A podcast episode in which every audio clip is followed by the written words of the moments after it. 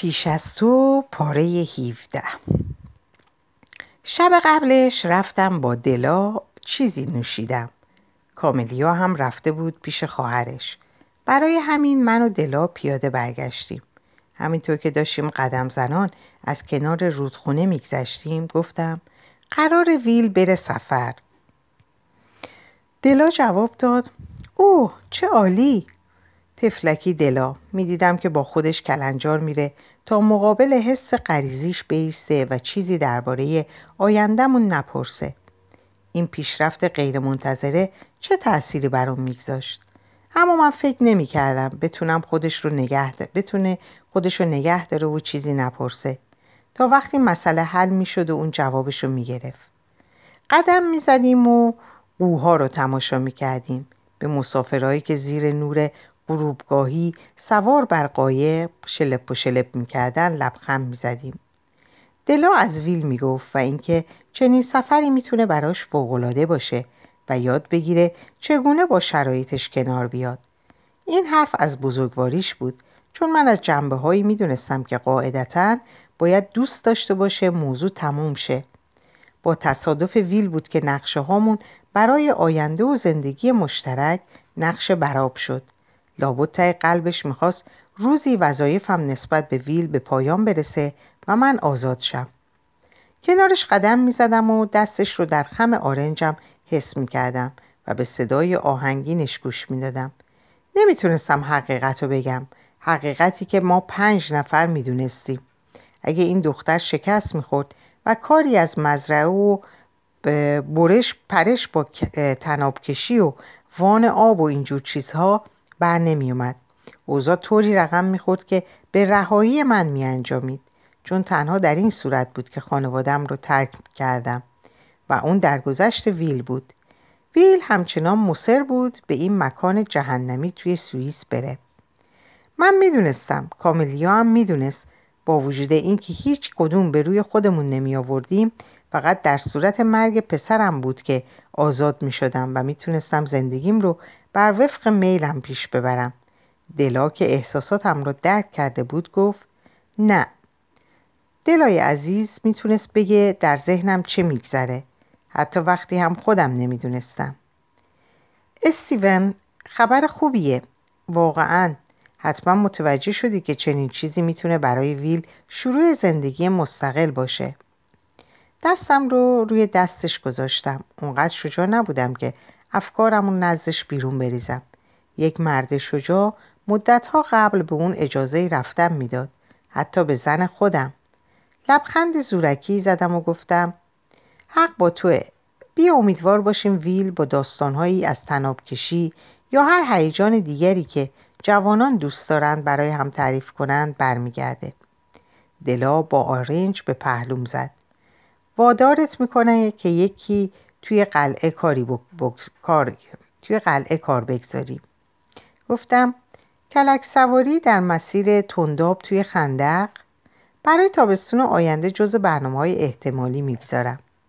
همینطور که به این موضوع دور از ذهن فکر می‌کردیم و هر از گاهی پیش خود میخندیدیم تمام راه تا, تا آشیانه قایق رو پیاده رفتیم. بعد ویل زاتوریه شد.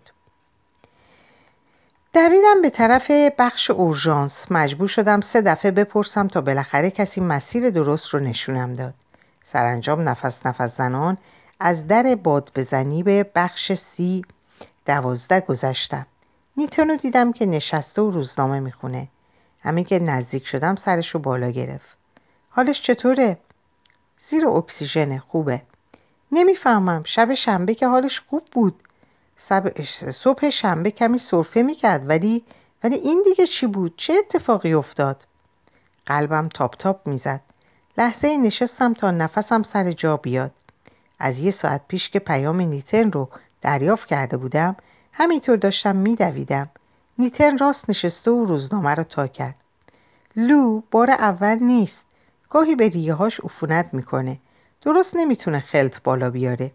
زود حالش خوب میشه. شنبه بعد از ظهر همه زورم رو زدم تا کاری براش بکنم ولی خیلی درد داشت. بیدلیل تب کرد. درد شدیدی توی قفسه سینه داشت. شب که شد مجبور شدیم آمبولانس خبر کنیم. باید بهت زنگ می‌زدم ولی ویل اصرار کرد که مزاحم نشیم. خم شدم. توف به این شاس. آه می‌تونم برم داخل؟ الان بیحاله. نمی‌تونه حرف بزنه. خانم ترینرم پیششه. کیفم رو پیش نیتن گذاشتم و دستم رو با لاسیون ضد باکتری تمیز کردم. بعد در رو به جلو هل دادم و وارد شدم. ویر روی تخت خوابیده بود.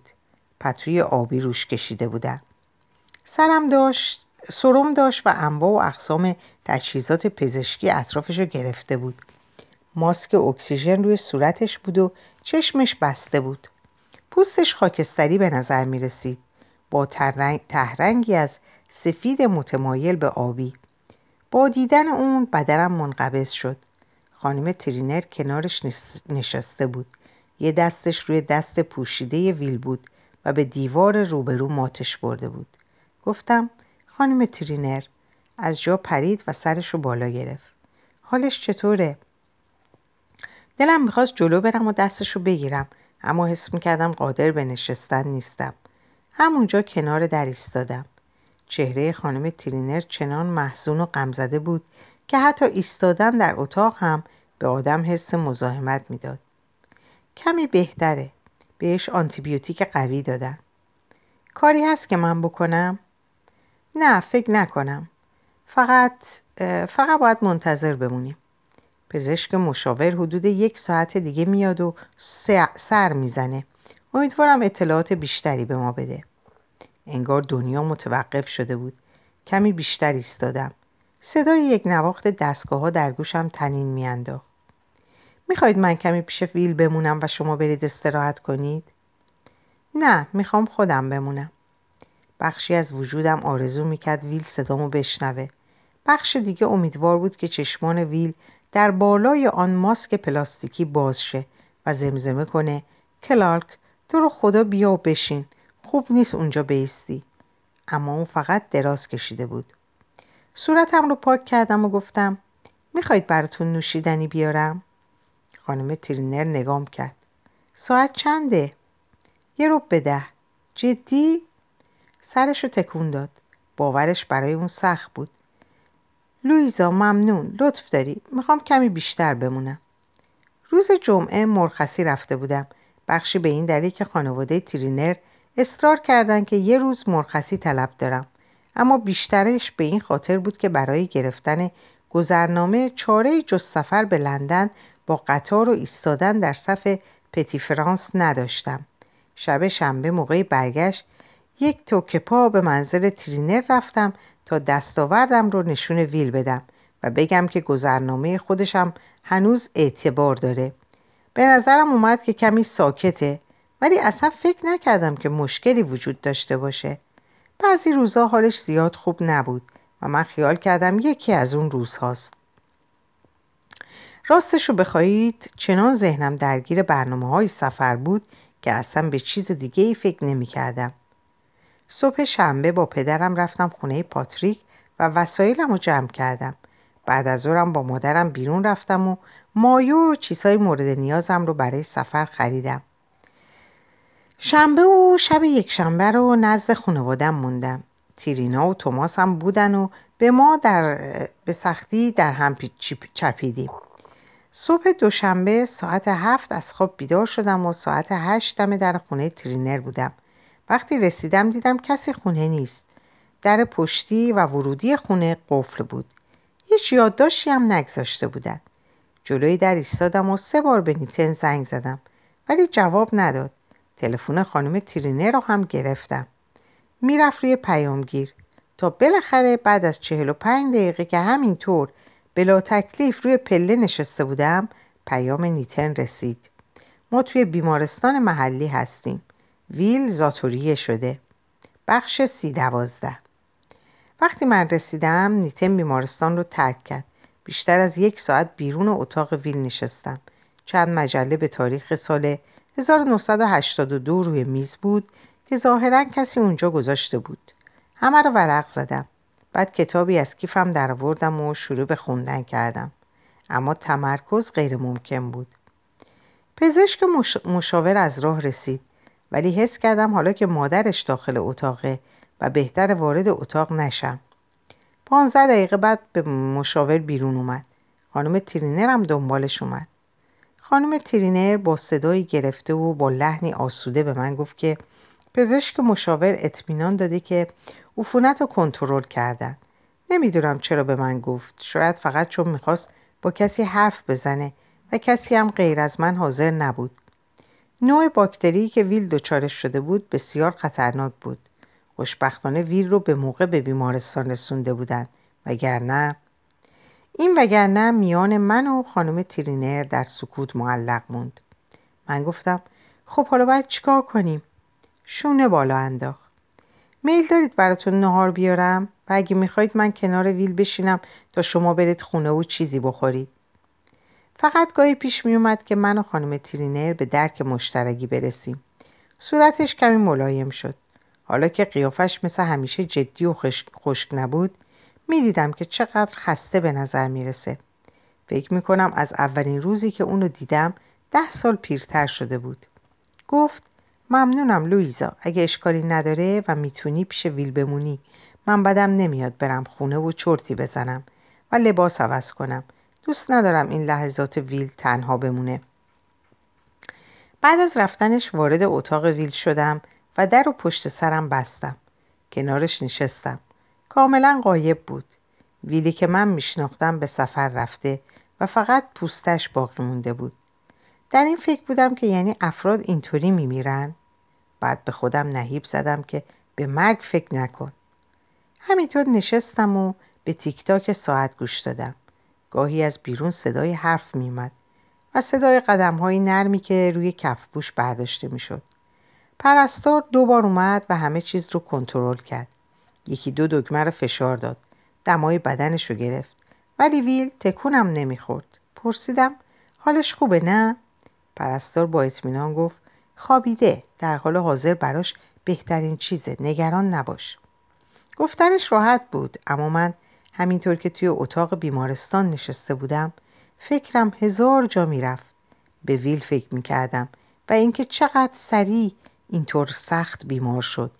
به پاتریک فکر می‌کردم و به این واقعیت که حتی وقتی وسایلم از آپارتمانش جمع می‌کردم و تقویم دیواری رو برمیداشتم و لوله می‌کردم لباسهایی رو که با دقت فراوان در کشوها چیده بودم برمیداشتم و بسته بندی می‌کردم ذره احساس اندوه نکردم و انتظارش رو هم نداشتم.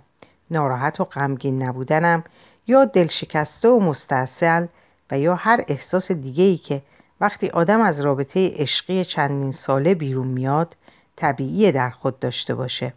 کاملا آرام بودم و فقط کمی متاسف. شاید یه جورایی هم احساس گناه می‌کردم. بخشی چون عامل اختلاف شدم و بخشی هم به این واقعیت برمیگشت که اونجور که باید و شاید اوضاع رو درک نکردم. دو تا پیام برای پاتریک فرستادم و گفتم که از تای دل متاسفم. آرزوی موفقیتش رو در مسابقه کردم ولی پاتریک جواب نداد. یه ساعت بعد به جلو خم شدم و پتو رو از روی دست ویل کنار زدم.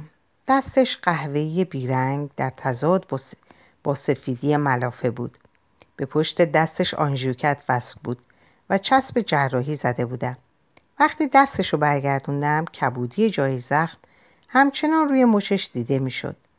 متعجب بودم که آیا هیچ وقت از بین خواهد رفت یا برای همیشه میماند و یادآوری کاری است که ویل با خود کرده. دستشو آروم توی دست خودم گرفتم و فشردم. گرم بود. دست یک انسان زنده. کسی که جان داشت. چنان حسی به من داده بود که همینطور توی دستم نگهش داشتم. به پینه های دستش زل زدم که از روزهایی می‌گفتن که فقط پشت میز سپری نشدن. به ناخونهای صورتی صدفی نگاه کردم که همیشه دستهای آرایشگر مرتبطش مرتبش می‌کرد. دستهای ویل دست یک مرد تر و تمیز بود. زیبا و خوشفرم با انگشتانی چارگوش نمی‌شد به اون نگاه کرد و فکر کرد که قدرتی نداره. اینکه دیگه هرگز نمی‌تونه چیزی رو از روی میز برداره. دستی رو نوازش کنه یا حتی مشت کنه. روی مفصل انگشتاش دست کشیدم دوست داشتم بدونم اگه ویل همین حالا چشم باز کنه آیا دست باچه میشه؟ اما هیچ حدسی نمی‌زدم. فقط به این فکر می‌کردم که قطعا براش خوبه که حس کنه دستش توی دست منه. یه جوری یه جورایی آرزو می‌کردم حتی حالا هم که با داروی خواباور به خواب رفته چنین چیزی رو حس کنه.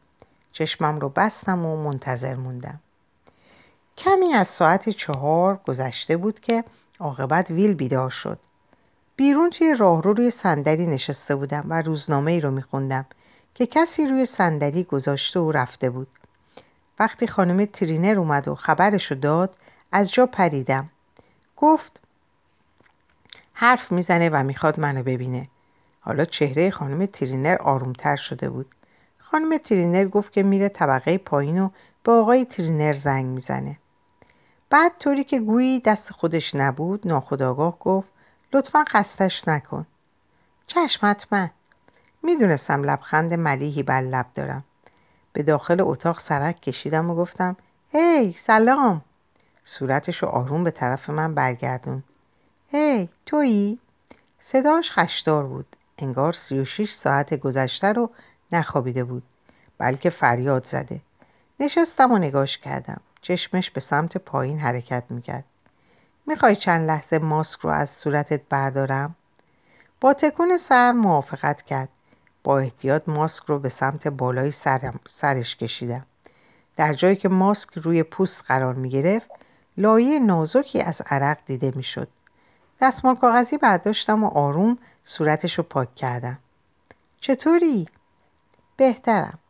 بی اختیار بغز کردم اما سعی کردم قورت بدم. ویل ترینر واقعا سردر نمیارم. لابد این کارها رو برای جلب توجه می‌کنی. شرط میبندم فقط به خاطر چشمشو بست و نگذاش حرفم رو ادامه بدم. بعد که دوباره باز کرد حاله ای از پوزش در اون وجود داشت. ببخشید کلارک مثل اینکه امروز حوصله شوخی ندارم. در اون اتاق کوچیک سبز کمرنگ نشستیم و من حرف زدم. همینطور وراجی می‌کردم و از جمع کردن وسایلم از خونه پاتریک گفتم و اینکه چقدر راحت تونستم سیدی هامو از میان سیدی های اون جدا کنم. دلیلش هم این بود که پاتریک اصرار داشت سیدی ها رو فهرست کنه. ساکت که شدم ویل پرسید خودت خوبی؟ همدلی در چشمانش موج می‌زد. فکر می‌کرد من خیلی ناراحتم. شونه بالا انداختم. آره خیالت راحت. خیلی سخت نبود. چیزای دیگه ای داشتم که فکرمو مشغول کنه. ویل سکوت کرد بعد گفت این چیزای دیگه؟ مطمئن نیستم به این زودی ها بتونم با تناب کشی پرش کنم. خودم می‌دونستم. از همون لحظه ای که پیام نیتن رو دریافت کردم می‌تونم بگم که تقریبا مطمئن بودم. اما شنیدنش از زبان ویل برایم ضربه کوبنده ای بود. گفتم نگران نباش اشکالی نداره. یه وقت دیگه میریم. تلاش کردم با لحن خوبی حرف بزنم. شرمندم می‌دونم بدجور ذوقش رو داشتی. دستم رو روی پیشونیش گذاشتم و موهاشو عقب زدم. مهم نیست. اصلا تو فقط خوب شو. چشمشو بست. اخم خفیفی روی پیشونیش ظاهر شده بود. من معنی این چینهای دور چشمش و اون قیافه بردبار رو می‌دونستم. می‌گفتند که احتمالا قرار نیست وقت دیگه ای وجود داشته باشه. می‌گفتند که او فکر نمی‌کنه هرگز خوب شه. از بیمارستان که برمیگشتم سری به خانم ترینر زدم. پدر ویل که به اندازه خانم ترینر خسته به نظر می رسید دعوتم کرد تو. کاپشن کهنه ای دستش بود و ظاهرا داشت می‌رفت بیرون. گفتم که خانم ترینر پیش ویل مونده. آنتیبیوتیکم خوب عمل کرده. خانم ترینر از من خواسته بود به شوهرش بگم که شب و پیش ویل میمونه. نمی‌دونم چرا خودش نگفت.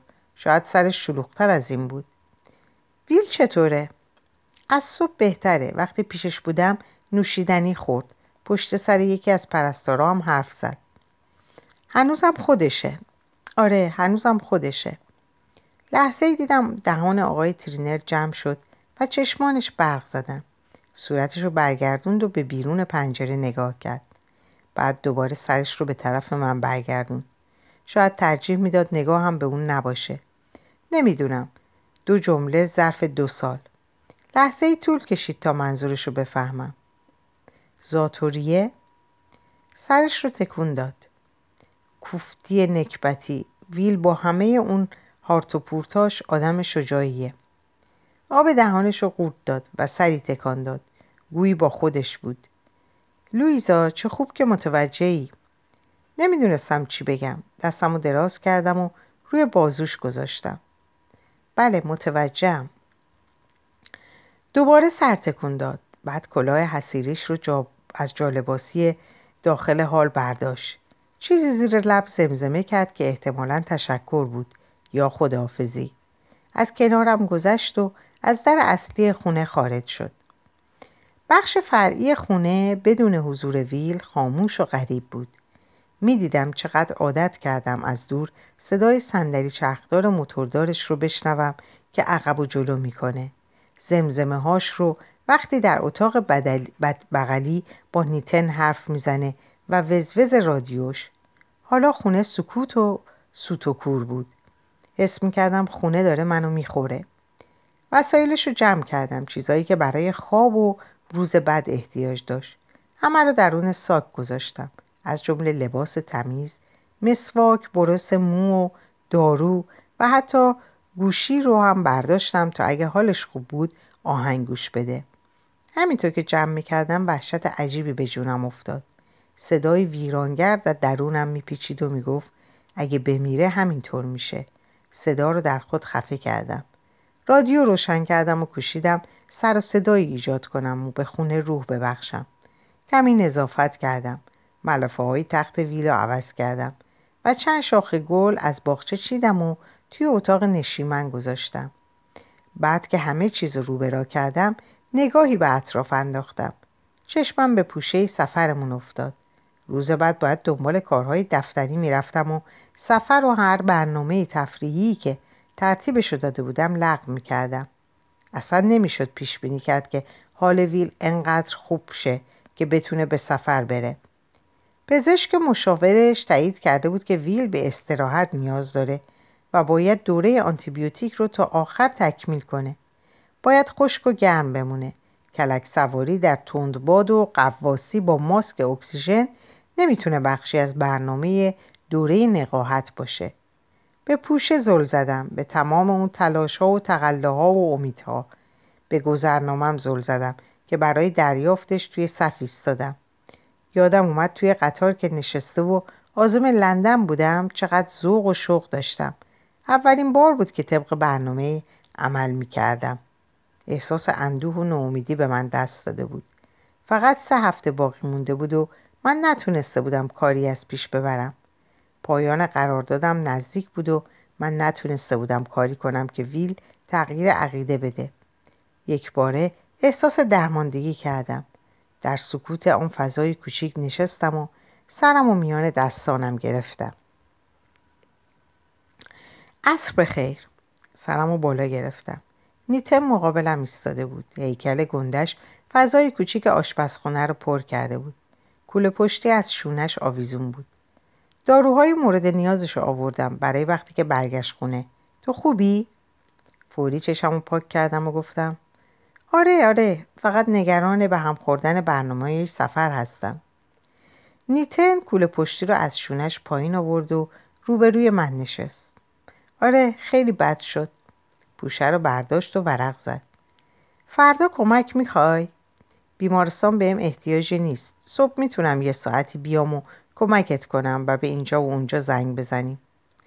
لطف داری. نه خودم می‌کنم. راحت تر اگه خودم همش رو انجام بدم. نیتن چای درست کرد و روبروی هم نشستیم و نوشیدیم. گمان می‌کنم اولین بار بود. من و نیتن با هم میشستیم و حرف می‌زدیم. دست کم بدون حضور ویل. نیتن از کار قبلیش حرف زد. معلول با آسیب دیدگی مهره های سه و چهار با دستگاه تنفس مصنوعی در مدتی که براش کار کرده بود دست کم ماهی یک بار مریض می‌شد. نیتن از دفعه قبل که ویل به زاتوریه دچار شد حرف زد و گفت که چیزی نمونده بود تموم کنه. بعد هم هفته ها طول کشید تا حالش خوب شد. وقتی مریضیش جدی باشه چشماش این حالت میشن. خیلی ترسناکه طوری که انگار پس رفته. انگار اصلا نیست. می‌دونم خودم چقدر از این نگاهش بدم میاد ویل بعد یک باره نگاهش رو از من دزدید و دهانش رو بست. همینطور نشستیم. لیوان چای دستمون بود. زیر چشمی به نیتن نگاه می‌کردم. به صورت گشاده و مهربانش که محسوم بود. می‌خواستم چیزی بپرسم که خودش جوابشو می‌دونست. خودم جوابشو می‌دونستم. تو خبر داری نه؟ چه خبری؟ که که می‌خواد خودشو بکشه. سکوتی ناگهانی و مطلق برقرار شد. نیتن با دقت به من نگاه کرد. داشت با خودش سبک سنگین می‌کرد. چه جوابی بده؟ گفتم من می‌دونم تصادفی فهمیدم. برای همین ترتیب این سفر رو دادم.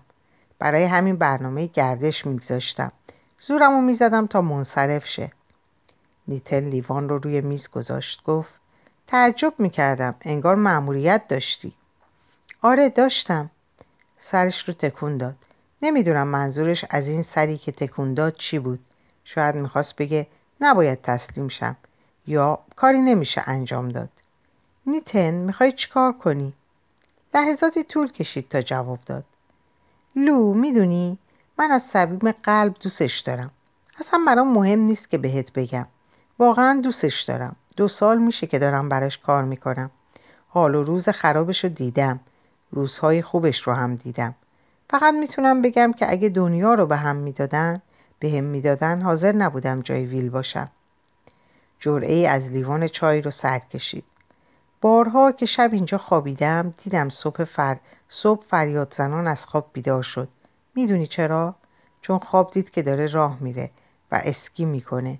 گاهی که بیتاقت میشه و اوضاع کمی وخیم از اینکه دیگر نمی‌تواند این کارها رو بکند پاک دیوانه میشه. تحملشو نداره. من کنارش می نشستم و هیچ حرفی برای گفتن نداشتم. هیچ حرفی که بتونه آرومش کنه. واقعا بد آورد. بدتر از این نمی‌شد.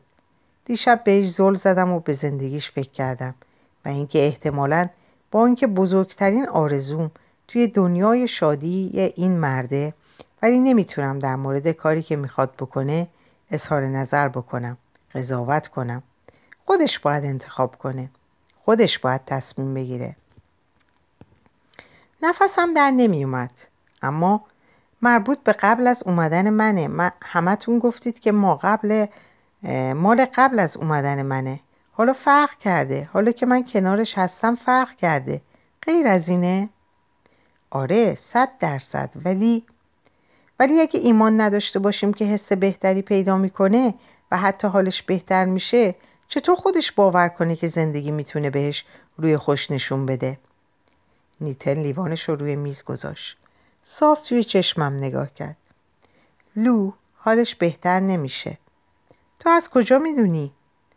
می‌دونم مگر اینکه تحقیقات سلول های بنیادی به پیشرفت بزرگی برسه. دست کم ویل ده سال دیگه باید روی صندلی چرخدار بشینه.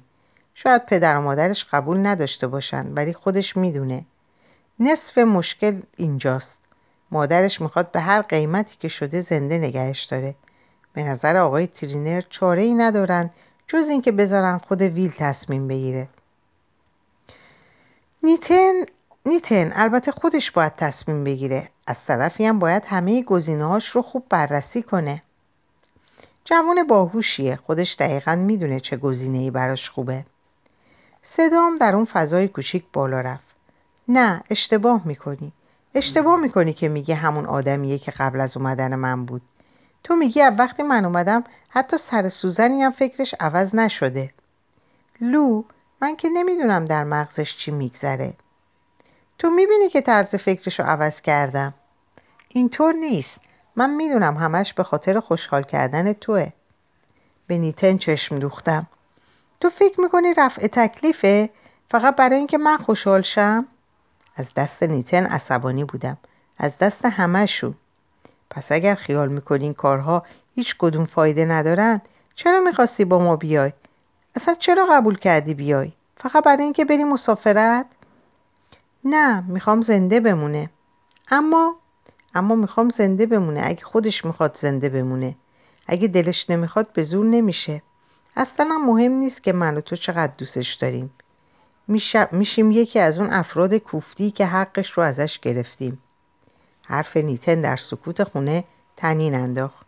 اشک روی گناهام اشک روی گناهامو پاک کردم و تلاش کردم زلبان قلبم عادی شه پیدا بود نیتن با دیدن اشکم دست پاچه شده. بی اراده دستی به گردنش کشید و بعد از یه دقیقه بیون که حرفی بزنه دستمان کاغذی دستم داد. نیتن نمی‌ذارم چنین چیزی پیش بیاد. چیزی نگفت. مطمئن باش من نمی‌ذارم. به گذرنامم روی میز نگاه کردم. دردناک به نظر می رسید انگار آدم بود و حس داشت. آدمی که زندگیش وجودش مثل من واقعا هیچ چیز نبود و پشیزی ارزش نداشت. غرق در افکار بودم و ماتم برده ماتم برده بود. نیتن؟ بله. اگر ترتیب یک سفر دیگر رو بدم اونجوری که دکترها موافقت کنن هنوزم حاضری بیای؟ هنوزم حاضری کمکم کنی؟ البته که تا آخر هستم. بلند شد و لیوانش رو آب کشید. گل پشتی رو روی شونش گذاشت. قبل از ترک آشپزخونه جلو اومد و روبرو میستاد اما لو باید راستشو بگم. مطمئن نیستم حتی قادر باشی برنامه جدیدت رو پیاده کنی. درست ده روز بعد پدر ویل ما رو با اتومبیل به فرودگاه کتویت رسوند. نیتن کشان کشان چمدونا رو روی چرخ دستی گذاشت و من چندین بار از ویل پرسیدم که آیا راحته؟ طوری که عصبانی شد. آقای ترینر دستش رو روی شانه ویل گذاشت و گفت مواظب خودتون باشید سفر خوبی داشته باشید. چشمکی به من زد و گفت خیلی هم شیطنت نکنید. خانم ترینر نتونست از کارش مرخصی بگیره و بیاد. من با خودم می‌گفتم لابد نمی‌خواد با شوهرش دو ساعت توی اتومبیل تنها باشه. ویل سری تکون داد و چیزی نگفت. در طول راه هم سکوت اختیار کرده بود.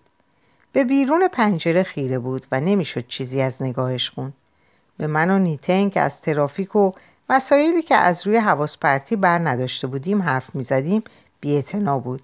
حتی وقتی هم از سالن عبور می‌کردیم هنوز مطمئن نبودم که کار درستی کردم. خانم ترینر قلبا راضی به این سفر نبود. اما از روزی که ویل با برنامه های جدید موافقت کرد می‌دونستم که جرأت مخالفت نداره. کلا اون هفته پیدا بود از صحبت با ما واهمه داره. کنار ویل میشست و فقط از مسائل پزشکی حرف می‌زد. گاهی هم خودشو در باغچهش سرگرم می‌کرد و با حرس زیاد شاخ و برگ گل و گیاهانو می‌برید. وقتی داشتیم می‌رفتیم کارت پرواز بگیریم همینطور که دفترچه یاد داشتم رو برق می‌زدم گفتم قرار کارکنان هواپیمایی بیان و کمک کنن. نیتن گفت به ندرت کسی رو دم در ورودی میفرستن. ولی صندلی چرخدار ابزار پزشکی شکستنی است. خودم سه دفعه به زن پشت تلفن یادآوری کردم. باید مطمئن شیم که سر بردن سر بردن وسیله پزشکی ویل به داخل هواپیما مسخره بازی در نمیارن. جامعه اینترنتی معلولان کلی اطلاعات و تذکرات به من داده بود. با یک فهرست فهرست. حقوق قانونی را هم شهر داده بودند من سه بار به کارکنان خط هواپیمایی یادآوری کرده بودم که صندلی رو به دیوار به ما بده و اول ویل باید سوار هواپیما شه. و تا وقتی ما به در ورود به باند هواپیما نرسیدیم نباید از صندلی چرخدارش جابجا شه. بعد نیتم فرمان صندلی چرخدار رو به حالت دستی در می آورد. با دقت اونو جمع می‌کرد و پدالا رو قفل می‌کرد خودش شخصا نظارت می‌کرد که صندلی چرخدار در نهایت احتیاط بارگیریشه تا هیچ صدمه ای نبینه. برای هشدار به باربرها. برچسب مخصوص می‌زدن تا با احتیاط کامل هم شه. سه صندلی در یک ردیف به ما اختصاص داده بودند. برای همین در صورت لزوم نیتن می‌تونست بدون اینکه نگاه کسی به ما باشه کارهای پزشکی ویل رو انجام ده انجام بده. کارکنان خط هوایی اطمینان داده بودند که دسته صندلی بالا میره و در نتیجه موقع انتقال ویل به صندلی هواپیما بدنش به اون برخورد نمی‌کنه که کبود شه. در طول پرواز ویل بین من و نیتن نشست از طرفی هم ما زودتر از همه از هواپیما پیاده می شدیم من اینها رو در فهرست فرودگاه نوشته بودم. صفحه فهرست هتل بعد از اون بود. برنامه مسافرت و صفحه فهرست روز پیش از سفر هم قبل از اون با وجود همه این تدابیر بازم دلشوره داشتم. هر باری که به ویل نگاه می‌کردم از خودم میپرسیدم آیا کار درستی کردم؟ ویل تازه شب قبل اجازه سفر را از پزشکش گرفته بود. غذای کمی خورده و بیشتر از روزهای دیگه خوابیده بود. ظاهرا از مریضیش خسته نبود بلکه از زندگی خسته بود. خسته از برخوردهای ما از تلاشهایی که در صحبتامون می‌کردیم تا امیدوارش کنیم. از عزم و اراده قاطعی که به خرج می‌دادیم تا شرایط رو براش بهتر کنیم. ویل همیشه تحمل می‌کرد ولی حس می‌کردم بیشتر مواقع دلش می‌خواد تنهاش بگذارم. نمی‌دونست تنها کاری که نمی‌تونم انجام بدمه. با دیدن دختر یونیفرم پوش تخت شاسی به دست که لبخند زنان به سرعت به طرف ما میومد گفتم اومد. نیتن زیر لب گفت خب حالا کمک می‌کنه تا راحت سوار هواپیماش.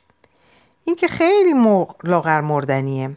گفتم مشکل پیش نمیاد. مطمئن باشی هیچ مشکلی پیش نمیاد.